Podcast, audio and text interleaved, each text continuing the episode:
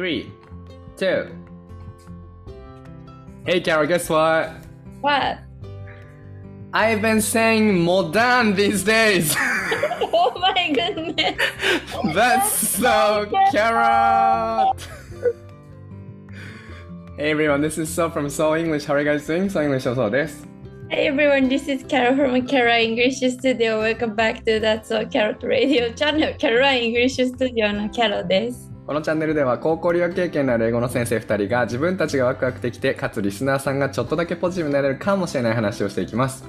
今日は54回目。それでは、Here we go! Hey guys! 皆さんおはようございます。こんにちは、こんばんは。現在、ベルギーの大学院で言語学を勉強しながら、ソンイングシュ英語教室を主催していますそうです。先生歴は今年で11年目。今年の目標は、ロードン講師と Don't call it a dream, call it a plan。英語は世界へのチケット、私はその券売機。日本にもっと English speaker をのスローガンのもと、英会話発音、 TOEIC と教えています。モダン。最近モダンって言っちゃうんだけど。ちょっとそれ後で聞くね、じゃあ。Good morning! こんにちは、こんばんは、こんにちは。英語を学んで心を自由にをテーマに、英語コーチングサービスをやってるキャラことキャロラインです。英語コーチを始めて3年が経ちました。この仕事の面白さ、難しさ、深さを知って、2022年後半も今まで以上にやる気満々です。今年は海辺に移住したので、This is come always well をモットーに、海辺のチューなライフスタイルを発信しながら、クライアントさんたちと英語のレベルアップを共に喜べる瞬間を一つでも多く作っていきたいと思います。で、最近は？な なんで？と、うちはネタじゃん。いや、最近、最近、今日はあの、サップヨガに挑戦しました。いいなぁ。それ近場でできるんでしょ？そうだよ。いいなぁ。それ朝とかに予約していくの？サップヨガしようって言って。なんかでも私人見知りだからさ突然一人でどっかに連絡してなんかやるとかできないからさうん。あどうしようかなって思ったら同じシェアオフィスにヨガの先生がいてねうんで。そのヨガの先生がなんかこういろいろこう同じシェアオフィスで隣とかに座ってるからなんかしゃべったりとかしててうん。でその流れで言ってくれて行った。いいなぁ。サップヨガ絶対気持ちよさそうだよね。びっくりした本当に気持ちよかったびっくりした。そうなんだ。なんかバランスって保てるものなの？うん、保てるものだった、割と。何回か落ちたけど、海に。でも全然なんか、ただ、なんか私は知らないうちに沖の方に流されて、そのヨガの先生がレスキューしに来てくれた。やば。すごい、二人引っ張ったりしてくれた。やば。なんか寒くないの？も全然、もうまだ夏だから、日本は。う。そう、まだ今日は夏か。10度とかだよ。えー、そうなんだ。もうこっちはね、今、このパソコンに書いてあるの15度って書いてあるけど、まあそれは嘘だと思う。20度ぐらいだと思う、多分。寒いのねだってジャケット着てるって言ってたもんね。そうそうそう。で、雨が最近はやっぱ毎日降ってるから、う。もうベルギー、はい、雨って感じです。冬になってきたね。さあ、俺多分ね、そういえば来てから1年、ちょうど1年ぐらいなんだよね、今。へー9月13日とかだったような気がする、出たの、日本。あそっか。そう。1年でーす。あっという間に。あっという間だったねう。ん、あっという間よ。この天気を見ると思い出すよね。あ、来た時こんなだったな、みたいな。え、じゃあさ、日が沈むのは今何時ぐらいになったの？ああ、全然、何時ぐらいだろう。8、9時とか ?9 時。ああ、でそれは相変わらず遅いんだ。相変わらず遅いね。でも、早くなったねってみんなで話してるけど、早いよね、最近寂しいよねって言ってる。夜9まあ10時で。時半とかまで明るいもんね。ヨーロッパ明るすぎて夜まで遊んじゃってさ、毎日夜遅くなるっていう展開ない。展開ある、展開ある。そう。でもやっぱなんか夏が終わるのはどこの国にいても寂しいね。あ、こっから日が短くなってくんだなって。今は長いけど、やっぱそういう感じがすごいするから、あと寒くなってくから、えーあー寂しいな、みたいな。あ、もうすぐ日本帰るのかな、みたいなね。そうだよね。ね。え夏の終わりで連想される曲って何？えー、サザンかな。え、サザンの何？真夏の風。六時中も好きと言すごいいいよね。うん。私あれが好き、ゾーン。あ、君と夏の終わり。そうそう。はいはい。あのさ、なんて、俺らはどんどんどんどん年を取ってってるのに、その思い出す曲はアップデートされないっていう事実ね。ね だからこれはもう、もうだからそういうもんなんだろうね。だから最近あんまいい曲ないよねって言い始めたら、もうおばさんになってきた気がする。もう結構言ってる気がするな、それ。そうだってカラオケでやっぱり歌いたくなるのって昔の曲だからさ。はいはいはいはい。なんか最近、これ夏の終わりにめちゃめちゃいいじゃんっていう曲を発見したの。うん。そしたらそれなんか俺が生まれるぐらいの時の曲だったんだけど。あ え、のなんてやつ？あのさ、安全地帯とさ、井上陽水の、へえ。真夏の、ててみたいな。ててててって、これ聞いてくれてる人は、ね、多分わかると思う。あ、わか 今の失礼だったかな、ちょっと。あ、後で YouTube で見てみるね。うんうん、見てみて。すごいね、いい曲なのよ、とても。へえ。はい。だから好きな曲、好きになる曲も昔の曲がちょっと増えてきたみたいな傾向がありますね、やはりね。はい。で、そのモダン、そうだよ。なんでちょまず経緯を話そう。絶対リスナーさんたちはさ何言ってんのって。だから、えっと、その現代のとか最近のとかってさカタカナでモダンなとかモダンなファッションとかね、うん。モダンなスタイルとか言って英語での正しい発音は、うん、モダンそうだね。modern だね。モダンか、うん。モダンっうん。ていうとこストレスはモにかかるんだよね。モダンうん。うん。言ってんの？最近は最近はモダン。なんか、なぜかというと、キャロ先生と一緒に旅行してた時に、なんかこう、あ、ミラノって、なんか結構、もうモダンだよね。ってなんかキャロ先生が言い出したから、え、モダンじゃないからみたいな。モダンだからとか言って、でもそれでも何回も何回もモダンモダンって言ってたんだよね、なんかジョークで。そうそしたらさ、本当もう言う、それ言っちゃうからやめてって言ってたら本当にそれ起きるのね。えモダンモダンって言ってんの？モダンモダンって言ってたのが、やめてって言ってたら、今自分がなんかモダンって言いたい時に、あれ？うんモダンだっけ？モダンだっけってなる。それを一回踏まえないといけなくなっちゃって、あ、モダンじゃない、えモダンじゃないみたいな。で、俺がそこで学んだことは、やっぱり口に出し続けるっていうことと、あとは、その現実の状況でリアルにそれを使う状況がたくさんあればあるほど、み身に染みてしまう。これは間違いも含めて。って思ったの。すごいこれかちょっとアホな話をめちゃめちゃ大事な話にしてくれたんだね。そう。ここれだけ話してもしょうがねえなと思って。確か英語の先生らしいすごい話の持っていき方で感動した。そうなの。だから、間違えた読み方とか、間違えた発音とかで、それを言い続けてたら、その分、それを塗り替えるのが難しくなるって思ったってことと、正しいやり方で最初からやっとけば、いっぱい言えば覚えれるんだなっていうことを、おモダンンを通してね、学んだわけ、俺は。モダンってじゃあ私がモダンモダンって言いまくってたのにも意味があったね。ありがとうございます。でもこれ絶対あるよ。なんかこの間感動したのがとあるお客さんクライアントさんがねうん。なんか外国の上司外国人の上司シンガポール人オーストラリア人忘れちゃったけどあのうん。会議があるとか言って、うん。で彼はなんだろうなやっぱりさちょっとどうだろうちょっとオフェンディットしないといいんだけどやっぱこう上の年代の方になればなるほど発音がさちょっうとん。習ってきた発音とかがさうん。とてもカタカナ発音である可能性が結構あったりしてさだからその、よ読んだりとかすごいできたり書いたりとかさ TOEIC とかもすごいできるけどうん。その英語をこう読むっていう読んだり聞いたりするのがさやっぱやったことないと初めすごい大変じゃんね。うんそのうん、でなんかその本当にさあの短文あのそのパッセージじゃなくて30秒くらいのとかじゃなくて短文をひたすら音読してシャドーイングをするっていうやつをやったの、でそれこそね今はもう全然もっとサクサク進むんだけど初めは5個を2週間かけて仕上げるみたいなう感じ。ん。すごい。5個の文章をなんか初めほんとゆっくり音声のように真似ていっぱい直して意味も取れるようにして最後シャドーイングまでやるのに2週間ぐらいかけてたんだよね。うん。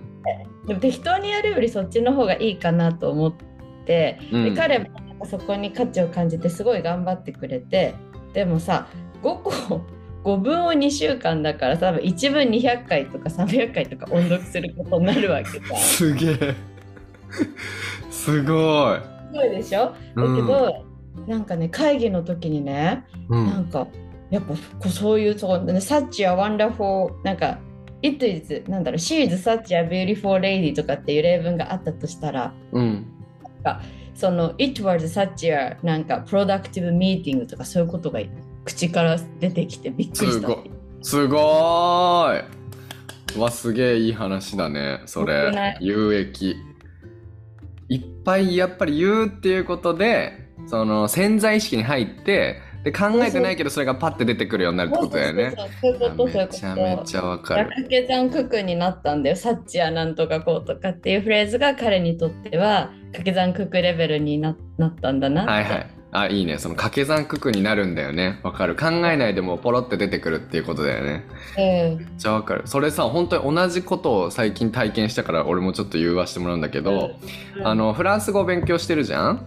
うん。で、まあ、最近はまあそこまで時間をかけてやってないんだけどやっぱりあのデルフっていうさ試験をやる直前はすごい勉強してたの。1日なんか3時間以上とかやってたんだけどその時にあのーもうさキャノン先生もこっちベルギー来てくれたから分かると思うけどフランス語って本当何言ってるかよく分かんないじゃんどこからどこまでが一つの単語なのみたいな感じじゃん生き取れないし再現もできなかった。そうそうそうそう。で、まあやっぱり、まあ自分がその教えてるやり方で勉強するわけを一つ一つ噛み砕いて、まずはスクリプトを見て、一つ一つの発音がどうなってるかとかを確認してみたいな。で、音読から始めて真似、完コピができるようになったら、えっと、遅く、遅い速さで、えっと、オーバーラッピングをして、見ながら、こう、一緒に音声と一緒に読んで、で、だんだんこう、その、なんていうか、速さが全然合わないから、それが合ってきたら、だんだんこう、スピードを速くしていって、で、最終的に、あの、シャドーイングをするみたいなね。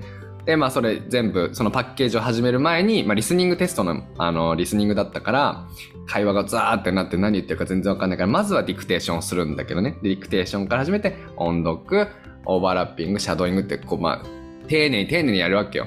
で、そのシャドーイングでもうな、本当に100回以上やって、もうマジ何言ってるかわかんねえってやつが、まあ、シャドーイングできるようになると、聞けるようになるじゃない？うんで、なんかそれでさ、そこでの落とし穴って、考え方の落とし穴って、でも、全部のテストがこう同じようなものなわけじゃないから、これはこういうのが出た時にしか使えないじゃないですかって思いながら、まあ、俺もこう、みんな生徒にこうやってもらってるし、自分もこうやりながら、そうだよな、みたいな。ってことは、まあ、それぐらい、もいろんなパターンのやつをシャドーイングする必要があるな、みたいな。結構膨大だな、大変だなって思いながらやってるんだけど、やっぱでも繋がってて、音とか、その、いろんなものって。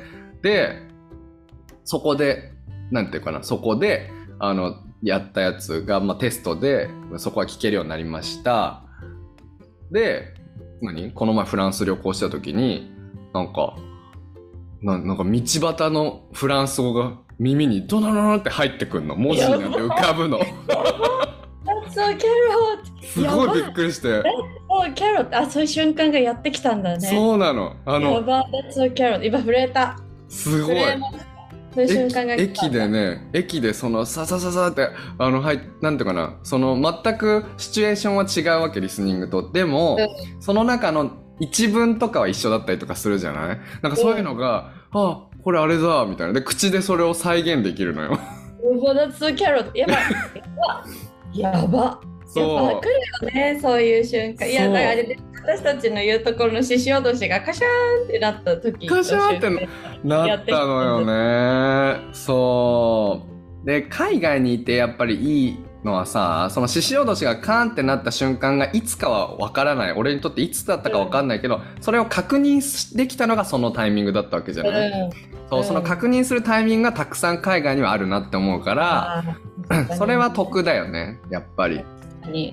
うん。それがあるよだからそのあれだよね私のお客さんも会議という実践の場があったからこそうん、あ普段やってることが身になってるって思えたからすごいよ良いじゃん。うん。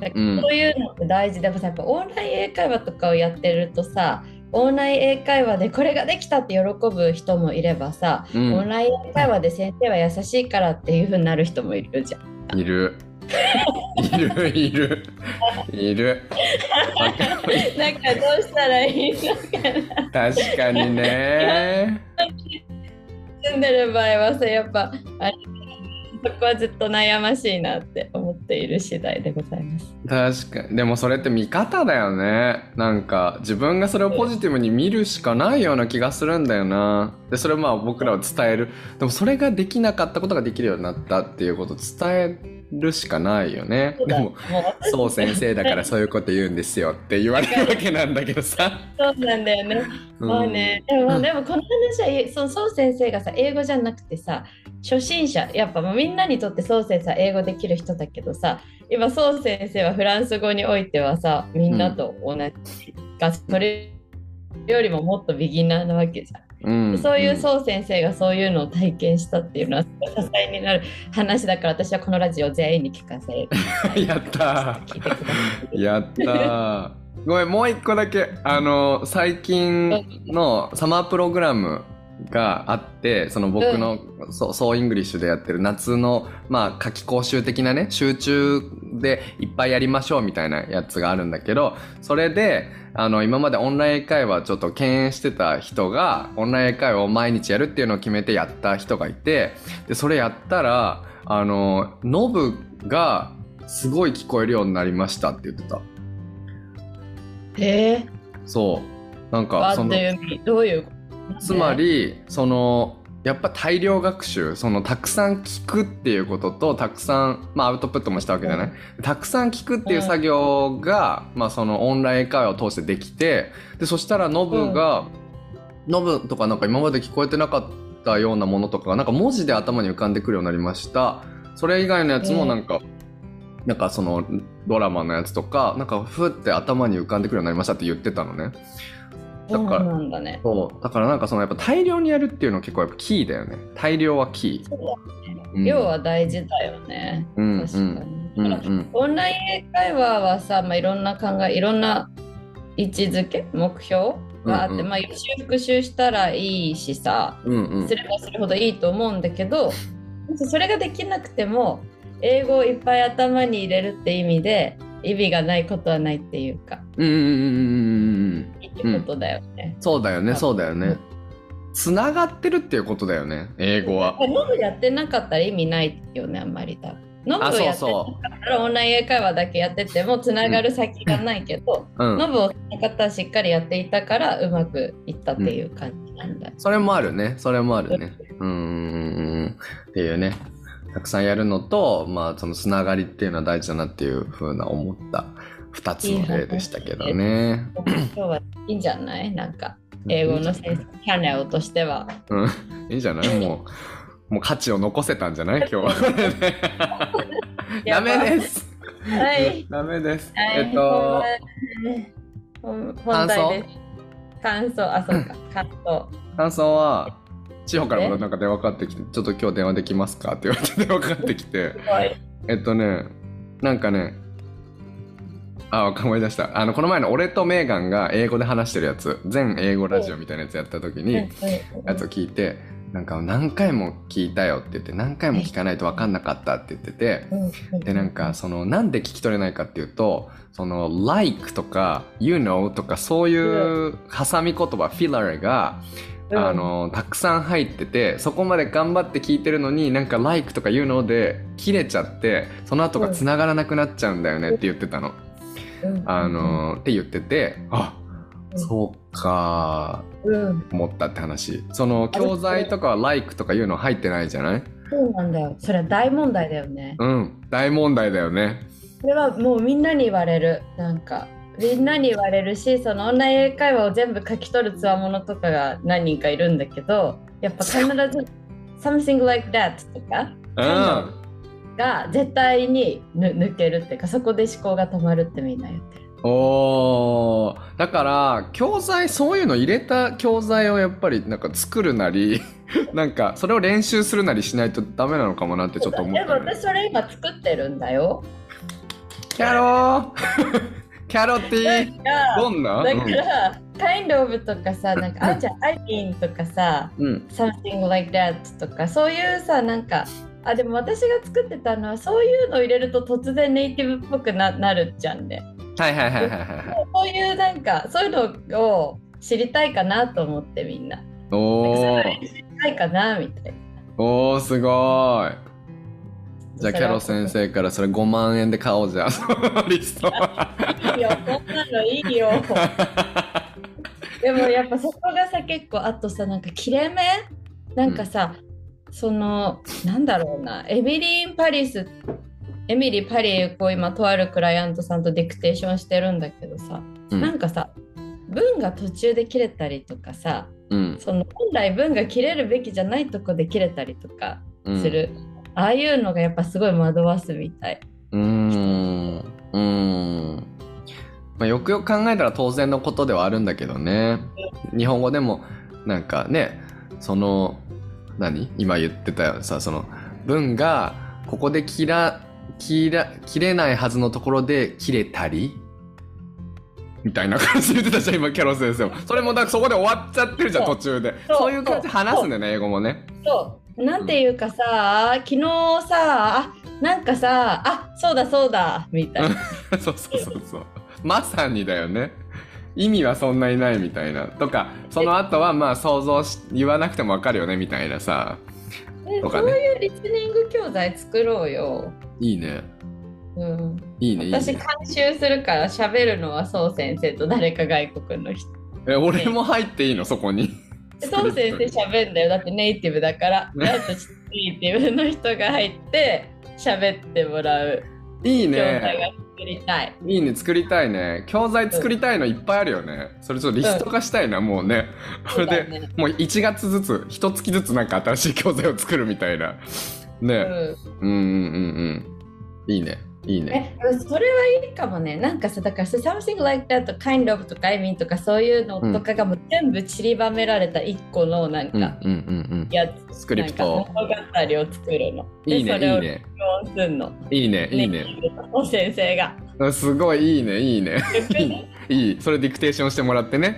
これでいっぱいシャドーイングとかしてもらってね。You know とか I mean とかまでね。そうそうそうそう、よくない？めちゃめちゃいいじゃあそれをお待ちくださいっていうことにしときますそじゃあれやろう。絶対やろう、それ。うん OK、はいやろうやろう、うん というわけでえっ、とまずはノブのパターンプラクティスを全部終わらせることから 先決ですごめんごめん。でも中1は終わりましたね中はい1は。はい、そうですはい。生徒の皆さんお待ちください。ノブのパターンプラクティス作っておりますのでね。はい、じゃあ今日の本題です。はい。英語が話せて命拾いした出来事。The events in which being able to speak English saved my life. イエえーい。じゃあ、これははい。ですね。あのー英語が話せて命拾いした出来事。私がこの間ソロトークで、うん。なんかフィンランドから謎の請求書が届いてなんか焦って大変なことになった夜の話をラジオででそれを聞いたそう先生がそれじゃあ他のにもいろいろそういうのあるからやろうって言ってくれた。うんうんうんうん。やっぱり生命の危機をさ、感じる話をしたらさ、やっぱできなきゃダメだなって思ってもらえるかなっていう話だよね。そうだよね。うん。キャロ先生だって本当よかったよね、英語話せて、そいやれ。喋れなかったら私どう請求みたいな。うん、怖い。でも、英語を話せること忘れてたの、自分が。だからすごい泣いちゃったけど、どうしようって思って大泣きして、親に、あんた英語喋れるのに何泣いてんの？って言われて、でも喋れないよとかって言って。電話したら超話が通じて、私英語喋れるなって思った。何なのよ、それは。どういうことなのよ。なんか、ケンさんにで助けを求めたじゃん、最初に。そうキャロ先生。で、それケンさんにあのラジオ聞いた後すぐ電話してさ、めっちゃ笑いながら電話してさ、マジウケんだけど、キャロ先生っつって 言ったので、そしたらケンさんもなんか、そうそう、だってキャロ先生は英語喋れるのになって思ったよって言って言ってた。パニックになることあるんだねって言って、言ってたよ。やばいよね。そうそうそうそう。っていうね、まあだから英語が話せるとピンチを救えるっていう話をじゃあしていきましょうか。で、はいできるだけあの皆さんに、あの、あ、こういうことだったら自分にも全然起きうるなっていう話を、あの、できたらなと思います。はい。はい。じゃあ、俺から言っていい？じゃあ。はいよ。お願いします。えっと、20歳の、あ、じゃあ、題名。オーストラリアで救急車です。おー。えっと、20歳の時に、オーストラリアにバックパッキングに、まあ、リュック一つで、あの、旅行に行ったんだけど、一人でね、行って、で、その時まあ僕はもう英語喋れたんだけど、えっと、なんか、まあ、20日間、20歳で20日間の旅行みたいな感じで、ちょっと20歳の、あの、記念する旅行だったんで、まあ、あれだったんですけど、初めてのオーストラリアだったから、かなりこう、詰め詰めのスケジュールだったのね。で、詰め詰めのスケジュールで、あのーダイビングとかもしてたりとかしたから、なんかもう体もすごい疲れちゃって、で、あのーそのね、あの、ケアンズのさ、あのーグレートバリアリーフでダイビングした後、その、そのままの足で、あの、バスで長距離で6時間ぐらい行って、パロネラパークっていうのがすごい自然の中にある遺跡みたいなところに向かってたのよ。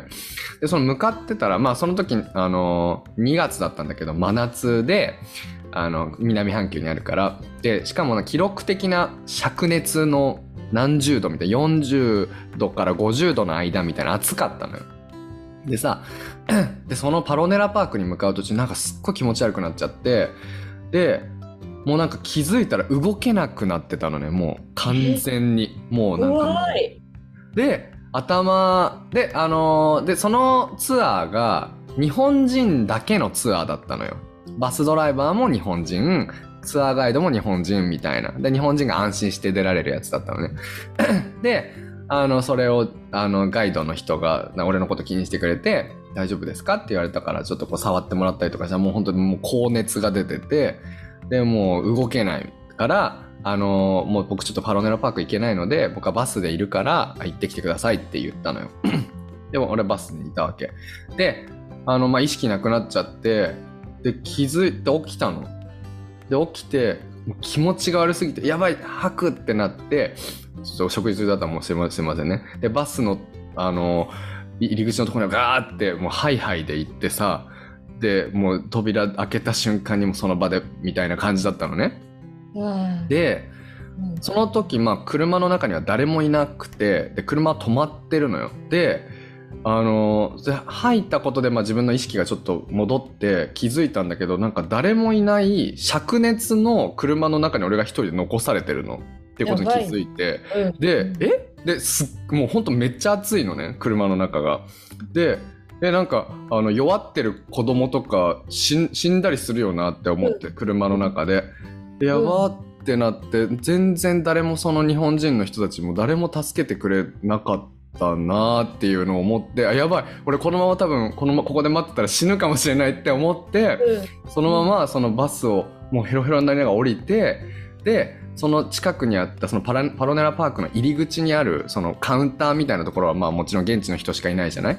に行って、Excuse me って言って、um, I, I need an ambulance って言って、救急車が必要ですって言って、で、その人が呼んでくれて、カウンターの人が呼んでくれて、救急車が来て、で、あのーで、そのちょうど救急車が来るぐらいの時にその、ま、団体が戻ってきて、そしたらそのなんかツアーガイド日本人の人なんだけどさ、なんか、なんか、大丈夫ですか？みたいな。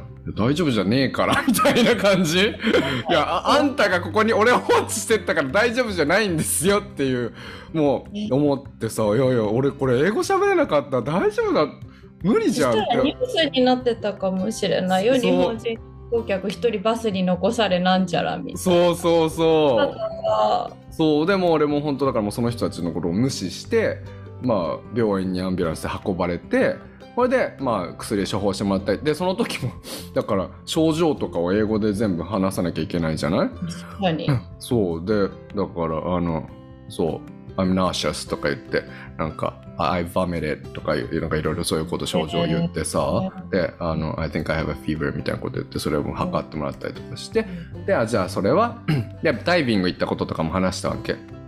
で、そしたらダイビング行ったってことはってことねって言って、じゃあ耳とか見てもらって、そしたら耳抜きがなんかうまくできてなくて、そこから炎症を起こして、そこから菌が入って熱が出てますよって言われたわけ。で、それでた適切な処方をしてもらって、すぐ治ったんだよね。っていうね、え？やばくない？命拾いじゃんみ命たい拾いだよ。これガチで、本当に命拾いじゃん。文字通り。リル、リル、リル。な。literally, literally 命拾い。命拾い。リルリって文字通り。文字通りね。literally picking up my life. それは言わないけど、英語では。ないよ。そうなの。えーでもそのさっきのバチッと語彙、ノーシュスが気持ち悪いで、うんえーうん。ボームって言った ?I vomit. I vomited. うん。ボームって入っちゃったみたい吐いちゃったみたいなね。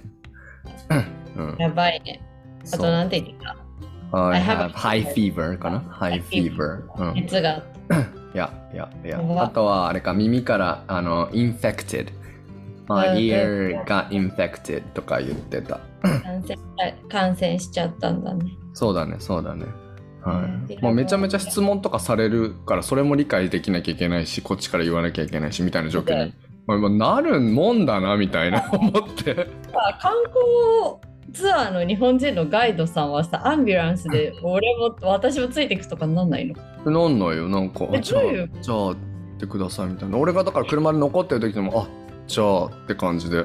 それまでやばい。うん。なんかなんていうの、そのパロネラパークに行くまではその一丁前になんかバスガイドを 気取ってっていうか、まあ、バスガイドなんだけど、なんか、こちら右側に見えるのはなんたらなんたらで、みたいな、パロネラパークはなんとかというところで、みたいな感じで、もうノリノリなんだけど、もうそのイレギュラーなことが起こったら何にもしないわけ。その人何？オーストラリアの会社の日本人のバスガイドの人？なんか日本の旅行会社だとありえないんだってそれ。まあありえないよね。でもどうなんだろう。それがオーストラリアの会社なのか日本の会社なのかわかんないけど、まあそう、日本人バスガイドとして日本人の観光客をそういうふうにやるのが楽しいんですよねとか言言ってたけど、へ そう。で、なんか、うん、そうだね。で、なんかクレーム入れた気がする、電話して。それに対しての。ーまあまあ、そう先生別だったからよかったし多くの場合はさおそらくバスガイドさんがもうちょっとさそういう緊急時の対応とかをさちゃんと訓練を受けてさ、うんやってるはずだけどさうんでもたまにやっぱ日本人のためのツアーでもさそういうことが起こるわけだからやっぱ自分の身は自分で守らないといけないんですね。間違いない。自分の身を自分で守るための術が英語しかないよね、多分。あでもそれ私も今回思った。うん。思ったよだから英語ができることのありがたさをすっかり忘れてたけどさうん。一つ生きる術を自分は持っているなってことに気づいたんだよね。わかるわ。うんわかるわ。はい。っていう話でした。やばすごい話を聞いてしまいました。お先生が今生きててくれてありがとう。感謝です、感謝です。そう。まあ、今回入れなかったけど、まあ、こんこのね、こうベルギー始まりの飲みの話とか、ベッドバグの話とかも、家の話も、病院の話も全部、命拾いの話じゃん。でももう散々したから、それを聞きたい方は、一人トークを聞いていただければ。去年の今頃の話ですね。ベルギーで本当にあった怖い話という、はい。今もなお伝説として受け継がれているエピソードです。はい。なんかラジオだからさ、それがいつ起こってんのか、そうちゃんと見ないで聞いたまま、え、そう先生、今大丈夫って聞いてくれる人いいんだよね。だから未だにコメントが来たりとかするんだよね。キャロ先生の生徒とかから。うんうんうん、そうだからねいやよかったわ はいじゃあ私はもうちょっとライトな話ですえっはいとバルセロナに留学してた時に大学生の時にねうん。えビーチに友達といたら気がついたらカバンがなくなってたんだようん。自分の後ろにあったカバンが忽然と消えてたんだよねうんうんで怖ってなって、でうんそこにはお財布 デジカメうん。うん。iPod 当時音楽聴く iPod うん。とか、カメラあカメラいったか、まあ、全部入ってたの意識で。パスポートだけ部屋に置きあの部屋の金庫に入れてたんだよね。うん。で全部なくなったって思って。うん。超焦った。んであと自分のそのステイしてたなんか、何？ハウス？なんかホホテルっていうかホステルみたいなところの鍵とかも全部入ってたわけよ。ええと思って。うん。で超焦んじゃんね。全部カバンごとなくなったみたいな。怖っってなってでえっと一緒にいた友達の携帯電話を借りまずは自分が泊まってたそのホステルに連絡をして、うん。カバンが全部取られちゃって鍵もその中に入ってたのみたいな。うん。だからどうしようどうしようってパニックで言ったら、うん。そこのお姉さんがあこれ英語で言ったんで英語あのお姉さんが分かった分かったじゃあその鍵をキャンセルしとくみたいな。なんかその鍵が電子鍵みたいな感じでさ、うん。カカードになんか情報を入れてやるやつだからそれをキャンセルしとくわねとかって言ってくれて、うん。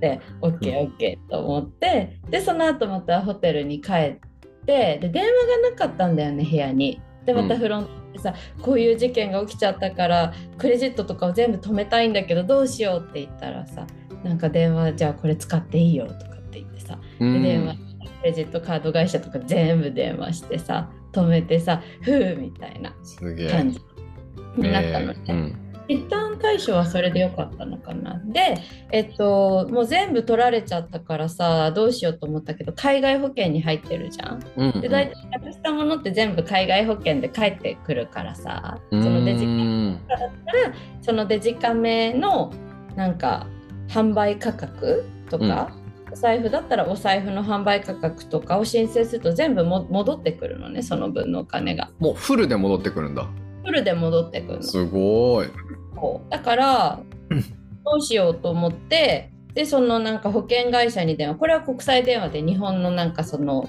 問い合わせ先に電話をしたら、えっと、警察に行って被害届をもらえもらってくださいって言われたんだよね。うんで行ったことないしと思ったんだけどなんかそのバルセロナの地下鉄でなんか行ったところ文殊総先生とトイレを探し回った文殊一家からさらに奥の方まで地下鉄で次の日行って警察署まで行って、うん。そしたらなんか警察官の人がさみんなすごいかっこよくてさ あーそれ関係あんのそう海で。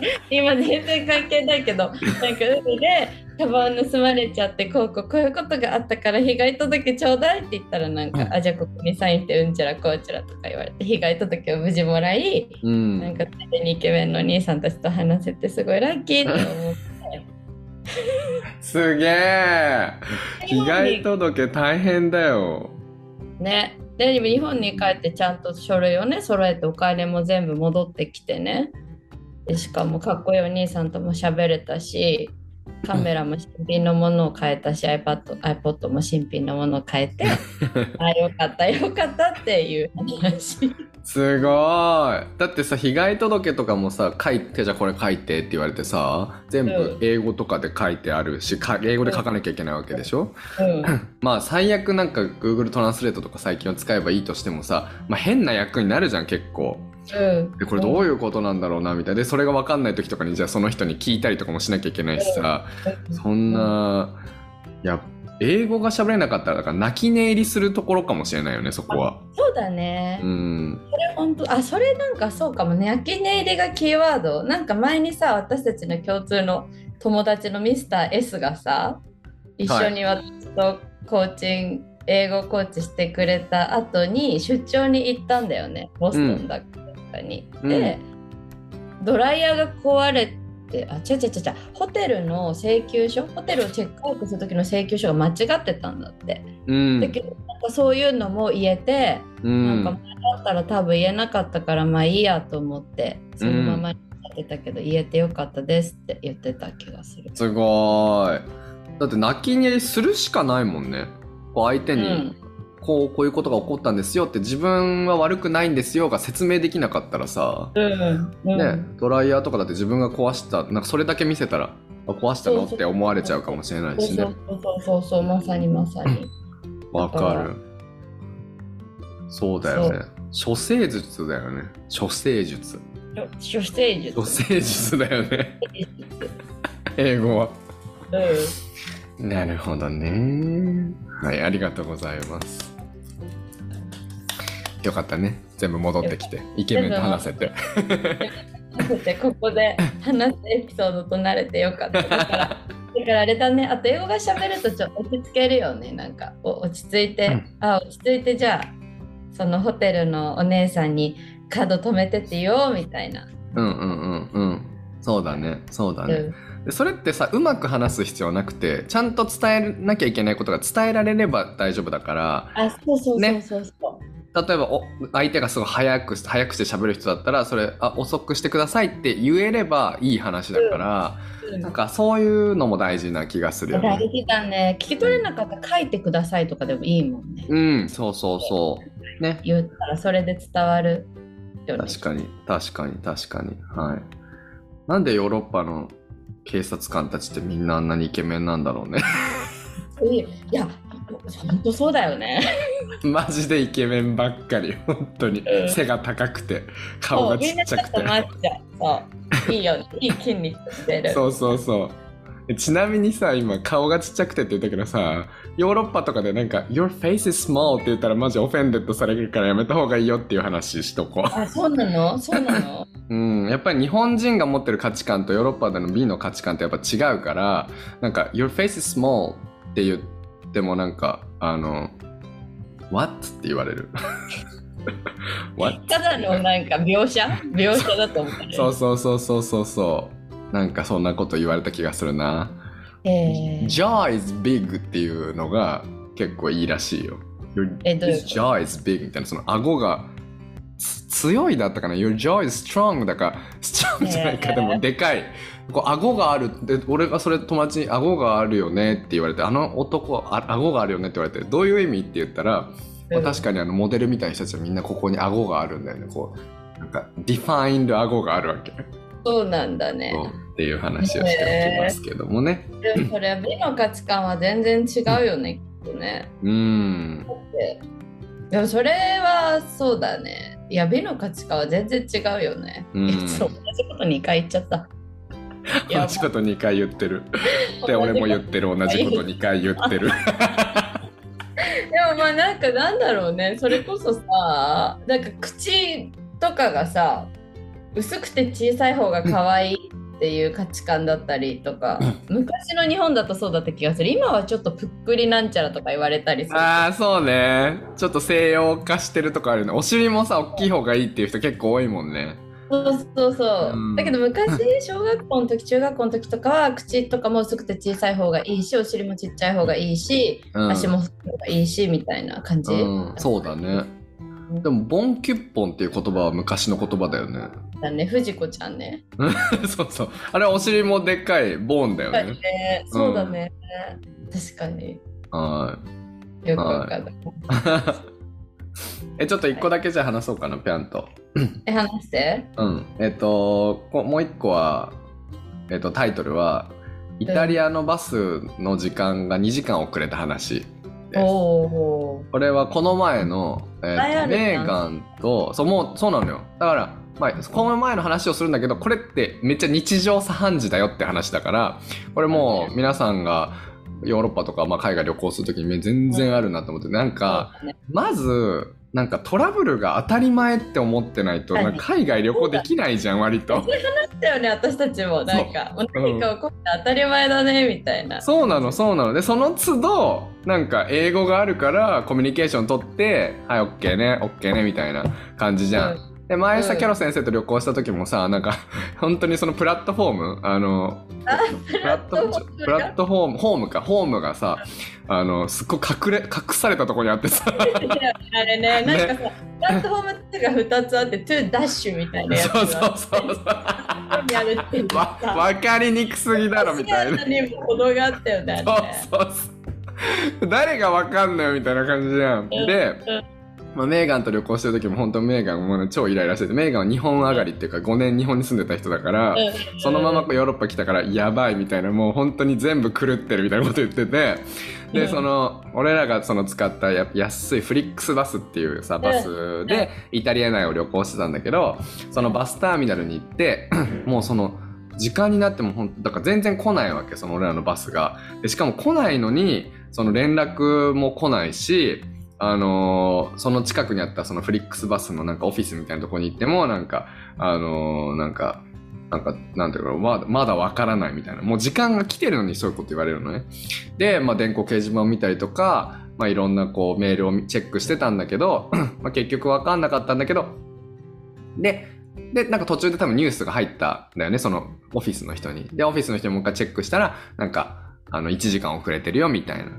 って言って、で、あの、で、そしたらメールも届いて、だってその、バス出発の30分後にメールが届いて、で、このバスは1時間遅れてますって連絡が来るわけね。でもさそのありがちありがちじゃん、めちゃめちゃ。で、そういうのがさ、普通にあるから、なんていうの、その間ずっとそわそわするじゃん。あれ、本当はうんもう行っちゃったのかなとかさ、あるじゃん。うんで、やっぱその時に同じような人たちがいっぱいいるから、その人たちとコミュニケーションをとって、ねえねえ、どうなってるか知ってるとかっていうのをやっぱり周りの人に聞くわけよね。で、そうすると僕もわかんない。え、どこに行くのって言ったら同じ場所に行く。あ、じゃあ一緒だね。わかんないね。みたいな感じになるから、やっぱそれだけで安心するし、で自分がその先にさ、情報を俺は知れたから、それをじゃあさっき話した人とかに、あ、こうなってるらしいよって言うと、あ、そうなの、ありがとう、みたいな。じゃあメールチェックしてみるねってなったりとかするから、なんかそれができなかったらマジで、なんつうの？もう、なんか行き当たりばったり旅行になるよね。なんか。行ったと仮定して、もうバスはいなくなっちゃってって1時間待つなんて行っちゃったと仮定してさ、じゃあ違うバス取ろうとかかなるじゃん。多分英語喋れなかったって思うわけ。確かに。そう。っていう、あの、まあ、処世術というか、英語話せなかったらどうなってたんだろうっていう話。ねでもそしたらイタリアでそんななんかでもやっぱなあの我々のいやそうそうだったらそういう旅行には個人では行かないんじゃないかと思ったけど行く人いるよねあの、はい我々の共通の アーティストのえ絵描きね。すごいよね、うん。うんえちょっと私はもう一個喋っていい、うん、もちろん、もちろん。うん。えなんかさ同じイタリアイタリア話っていうかでもこれイタリアのせいじゃないななんかねとりあえずさストライキってよくあるじゃんはい。航空会社ってさはいはい。私とそう先生が一緒の時もそのライアンエアっていうさあの格安？うん。航空ヨーロッパが中を飛んでいる格安のやつがストに入るとかって言ってさ、うちのお母さんがさ超絶心配してさママがお金払うから夜じゃなくて朝の飛行機にしろみたいな。でしかもストの情報もなぜか、ま、お母さんから聞くっていうなんかすごい。あったしスーパーマザー。そのなんていうのその航空会社のストライキってすごいよくある特に夏前とか、よくある話じゃんね。うん、で、えっと、前にお父さんとお母さんと私で3人でイタリア旅行に行ったことがあるのね4年か3年ぐらい前ね。で、えっと、別々の飛行機で私はフィンランドエアかなんかで1人で、えっと、ミラノに着いてでうんお父さんとお母さんはなんだっけななんかどっかコペンハーゲン経由かなんかの飛行機でミラノに入る予定だったんだよね。うんで夜同じホテルで3人で集まって次の日からなんかあの個人のバスツアーに参加してなんかこうアルプスの方に行くみたいななんかそういうやつだったの。うんなのにその私は着いたんだけどお父さんとお母さんが使うはずだった飛行機の会社がストに入っちゃって、うんイタリアに来れなくなっちゃったんだよね。えどうしようみたいになってで次の朝次の朝イタリアに来れるかもわからないみたいな。ー、はい。だけどその個人ツアーの車は予約してるみたいなどうしようはいは感じ、いろいろこう旅もさなんかうちのお母さんがまたこまごまといろんなやつを立ててるからさ、い。うんうんどうしようみたいになってうん。そうでとりあえず私はそのツアー会社の人に連絡をしたんだよね。うん。でツアー会社の人はなんかイタリア人だけど英語を喋れてさ今こういう状況だから、えっと、明日ね朝父母がイタリアに着けるか分かんないからまた連絡するねみたいな感じあで言っすごいて。うん。でその日は寝たのね。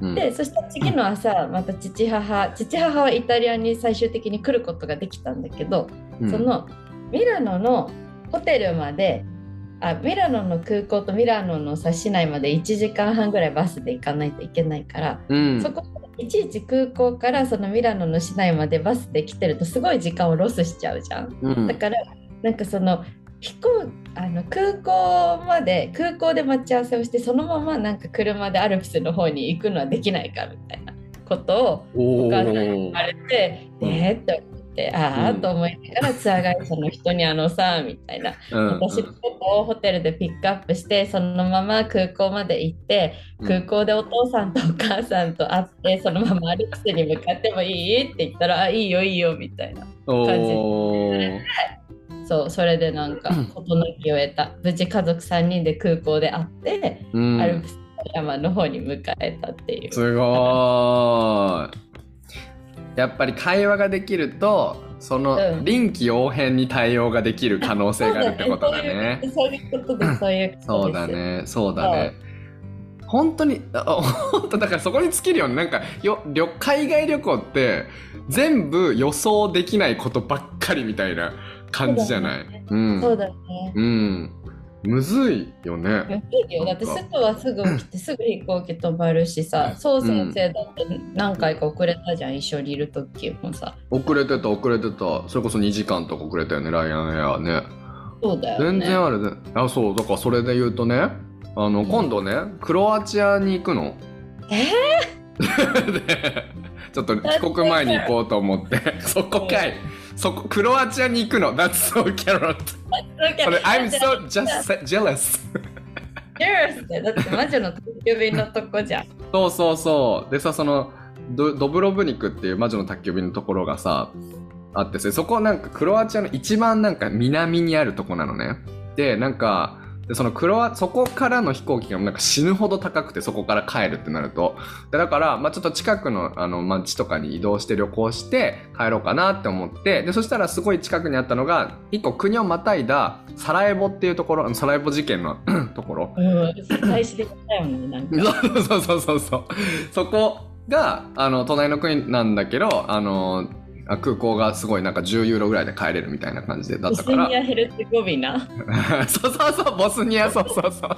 よく覚えてんね。第二次世界大戦だった。第一次世界大戦の皮切りになったとこだよ。そうそう。すごい。わかる。違かったらさすが。学がある。やば。でそのサラエボからのあの飛行機を取ってでもうそのあのもう全部手配してたわけ。サラエボのあの飛行空港から近いホテルとかサラエボまで行くクロアチアからのバスとか全部手配してあったんだけど急にメールがだからもう大量にあるさ広告メールとかの中にそのそこの航空会社からメールが来ててさいつもだったらあんま見ないんだけどこう埋もれちゃうとこなんだけどこうあ来てると思って見たら飛行機がキャンセルになっててえでサラエボのでそこからの飛行その飛行機がキャンセルになっててそこの航空会社はもう全部そのなんか多分ストップしたかなんか一定期間ストップしちゃいましたブルーステル行きをみたいな。で他のサラエボの他の航空会社の飛行機は全部すっごい高くて300ユーロとか。でー、やばいね。でもこれでうわーってなって、まあ、そのサラエボの飛行機キャンセルになったのとかをさじゃあリファンドのやり方とか書いてあるあの返金のやり方とかもなんかすっごいめんどくさくてなんかただそのただ何もやらずに返金してくれればいいのになんか何にしたいか選んでくださいみたいな。まずはその航空会社のポイントにしてからえっと銀行にトランスファーしたければそれを申請をしてくださいって書いてあるのねその全部。そんなのとかもそうだからもう読んでうざって思いながらもやるじゃない？とか、まあ、そのホテルも事情説明してキャンセル料無料になったしとかバスもキャンセル料無料だったしみたいな感じだったから、まあ、一応良かったの。だからそれで、まあ、クロアチアから他のところから帰ることにしたんだけどみたいな 感じ。飛行機ってキャンセルになることあるんだっていう話。確かに。でもなんかしょっちゅうありそう。特にコロナでいろいろあるしさ、うんうんうんうん。そうだね。でもうんあれだね、いや英語もできるの大事だしさやっぱそう先生みたいな経験とかやっぱこううん。人の柔軟さを養うね、そうだね。あだからさ要は人生ちょっと大きい話になるんだけどさ やっぱあれじゃない？Life is all about how you handle plan B みたいな話っていう。That's so carrot. なんか人生はプラン B をどうやってハンドルするかっていう話でさまあさ旅行だったら飛行機が止まったとかさ電車が遅れてどうするとかそういう柔軟さの話になるけどさ人生にはさやっぱ予想外の出来事が起こるわけですよ例えば離婚とかねあれ、そう先生が止まった。あ、大丈夫。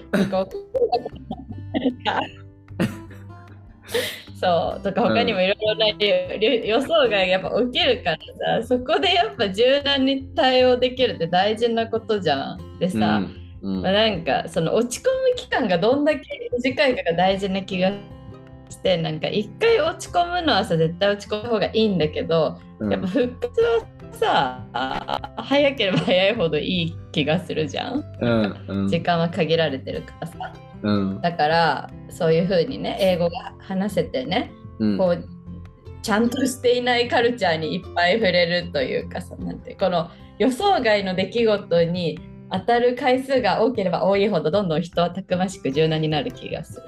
That's so carrot.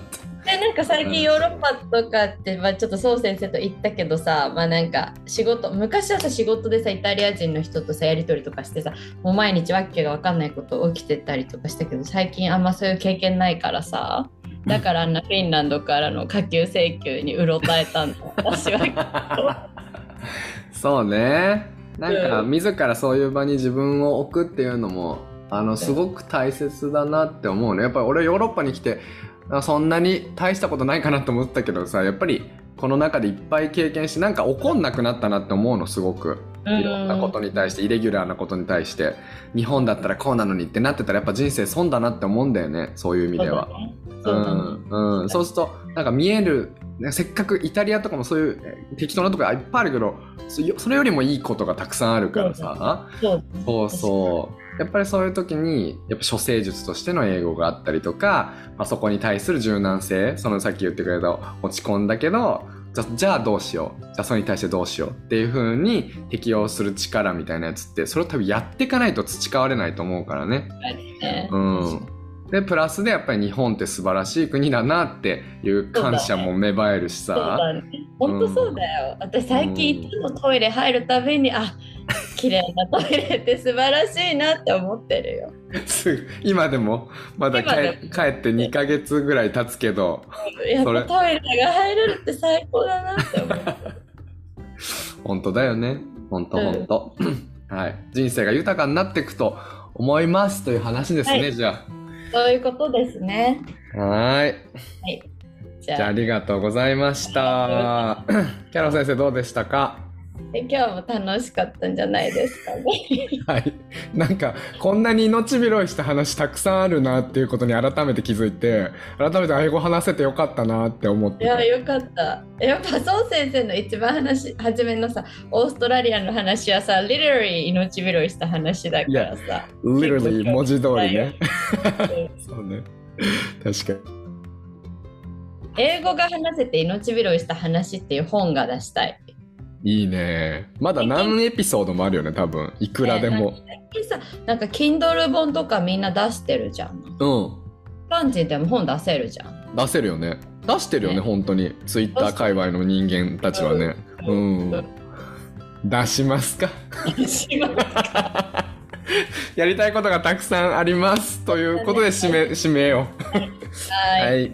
Okay, thank you so much for listening to our podcast, everyone. Have a beautiful day. Bye.